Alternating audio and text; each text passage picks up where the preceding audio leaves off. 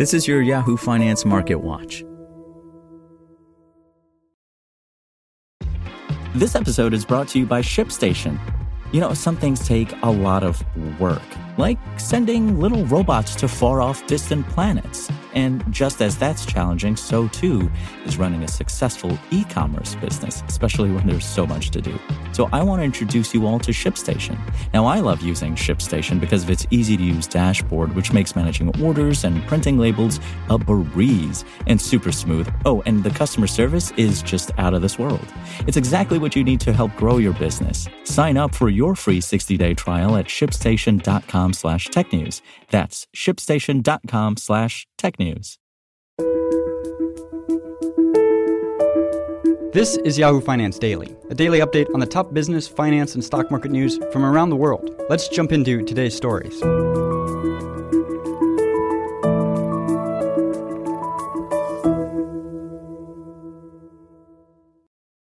The state of the U.S. labor market and the outlook for the Federal Reserve will be the primary drivers for financial markets in the week ahead.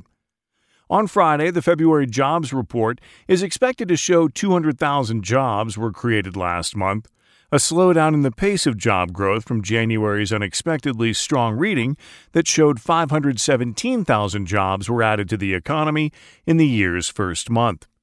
The unemployment rate is expected to remain steady at 3.4%, the lowest since 1969, according to data from Trading Economics. Economists at Bank of America, led by Michael Gapen, wrote in a note to clients Friday that they suspect some of January's strong report was noise and related to unseasonably warm weather. The firm estimates job gains were closer to 350,000 in January, a number is still far stronger than expected, but close to the average monthly job gains seen over the last six months. Wage growth will also be a key focus of the jobs report, with average hourly earnings expected to rise 0.3% over the prior month and 4.7% over last year, with the annual figure an acceleration from the 4.4% gains seen last month. Elsewhere on the economic calendar, Wednesday will hold the week's key data with ADP's monthly read on private payroll growth, the January report on job openings from the BLS, and the Fed's Beige Book, all set for release. A key question for investors in the coming weeks will be whether data from February corroborate the view that the U.S. economy accelerated in the early part of 2023, or whether strong reports prove to be one offs. Gapen's team, for its part, has consistently noted that elevated cost of living adjustments for Social Security beneficiaries, in addition to the aforementioned weather impacts on the labor market, likely boosted spending in January. Investors will also have an eye on Washington, D.C. this coming Tuesday and Wednesday, as Federal Reserve Chair Jerome Powell will speak before the Senate Banking Committee and House Financial Services Committee on Tuesday and Wednesday morning, respectively.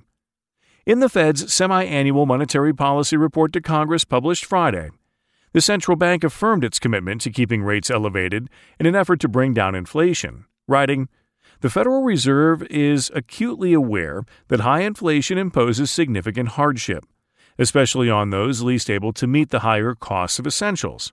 The committee is strongly committed to returning inflation to its 2% objective. The Fed also included a chart showing the three main inflation measures goods inflation, services inflation, and services inflation excluding housing that officials have emphasized in recent months. On the earnings side, results from Ulta Beauty, Dick's Sporting Goods, and BJ's Wholesale will be highlights with investor focus remaining on the retail sector. Last week, all three major averages rallied with the Nasdaq pacing gains, rising nearly 3%, while the Dow and S&P 500 both logged weekly gains just shy of 2%. This coming as the 10-year Treasury note reached a 4-month high during the week, eventually settling just below the 4% level as investors continue to brace for more rate hikes from the Fed. Overall, the events this week should inform investors about the Fed's ongoing effort to raise interest rates in an effort to tamp down inflation. Andrew Hunter, Deputy Chief U.S. Economist at Capital Economics, wrote the February employment report and Fed Chair Jerome Powell's testimony to Congress next week should give a clear indication of whether recent talk of interest rates going higher for longer is justified. For more live coverage of business, finance, and stock market news, please visit yahoofinance.com. We'll be back tomorrow morning with your daily update. So until then, thanks for listening.